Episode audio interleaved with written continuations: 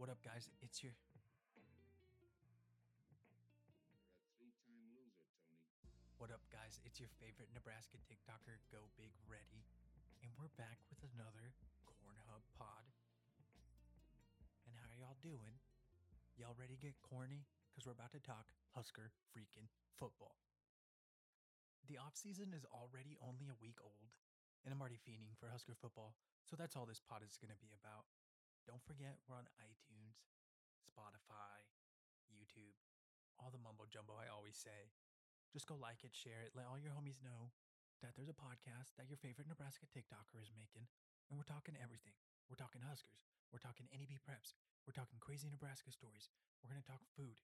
We're going to talk, I don't even know about anything that's happening in Nebraska. It'll be on the pod.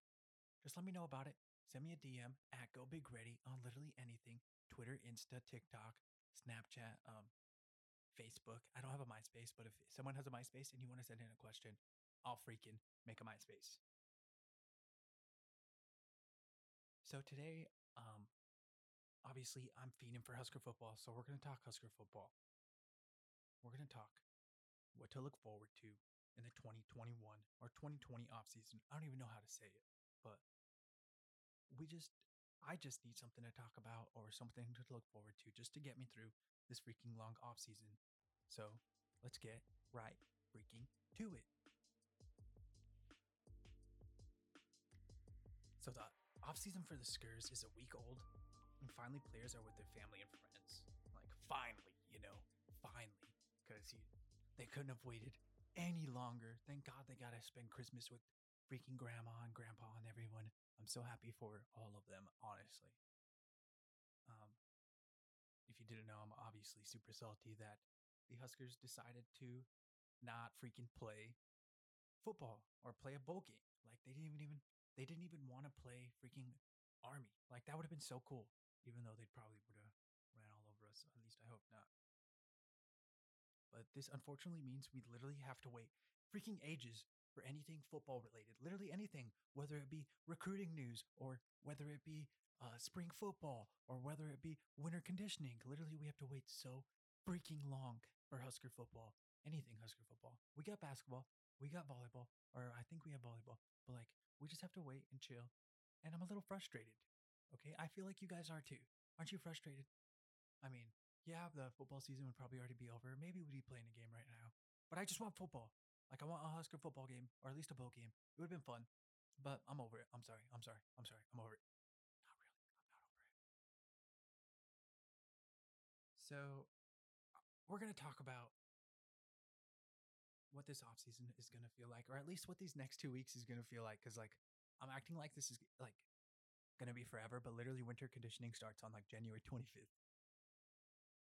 So some seniors are gonna have to make a lot of freaking decisions. You know, everyone had a free year, so basically, I mean, people can come back.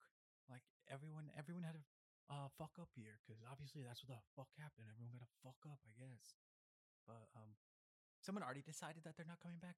Offensive lineman Boe Wilson, uh, he's he decided he's going to play football next year, but it's not going to be for Nebraska. So good luck, Boe. Honestly. Um, we all in all, we got think it's 10 scholarship players that uh, will need to decide on whether or not they will. wow, ASMR to the max on whether or not they'll be back by January 17th. One guy who has the toughest decision, in my opinion, is Dedrick Mills. I mean, he really he showed enough to maybe go and get some NFL money or make try and get an NFL uh like he can try and make a practice squad, but I think him coming back next year would do work wonders for his freaking NFL career or any and the money he wants to make in a couple years. Yeah, he has to risk injury possibly, and he he got kind of banged up playing for the Skurs. But I think uh, one more year would benefit him if Scott Frost can promise to get him the ball a whole lot more because that Rutgers game proved that if there's a team that's not ready to stop the run on a Saturday or on a Friday afternoon or evening, they're not going to do it. Dedrick Mills or Dedrick Mills is unstoppable. He's a freaking tank. I also want to see Connor Culp come back. Because, God, that dude is amazing. Not only are his outfits amazing, I mean, he walked into a press conference one time or one week with his hunting gear on, straight camo. It was freaking lit. That's what I want out of a Nebraska kicker. A guy that's gonna go hunting. He's got a freaking dead ass shot while he's hunting, but he's also got a dead ass shot while he's kicking. And I love that. He that dude was a lock. He was on lock. He was like Justin Tucker on Madden. You can't ask that dude. So free agency isn't the only thing, or like it's not only for players because you know I ain't gonna say much, but uh, maybe I want to see a coach get cut or a coach or two get cut, and maybe we sign a couple free agents in the coaching circle. You don't know, maybe we do, but we also got recruiting. So this is all just about the players that are currently on the team, but we also got some recruiting that we need to worry about, or not even worry about, but keep our eye on because we could get some freaking tanks. Uh, I'm not gonna well, I'm gonna try and say this name, but I'm not gonna fuck it up. Well, I'm gonna try and not fuck it up. Wynden Ho'ohuli is expected to announce where he will take his six foot three tank of a body. Like he's a freaking, he's an animal. He's gonna announce on uh, uh January second during NBC's All America Bowl, All American Bowl broadcast. They're not playing the game unfortunately because of COVID, but they will be having commit announcements. So you guys better watch. So maybe you can see us get a freaking tank.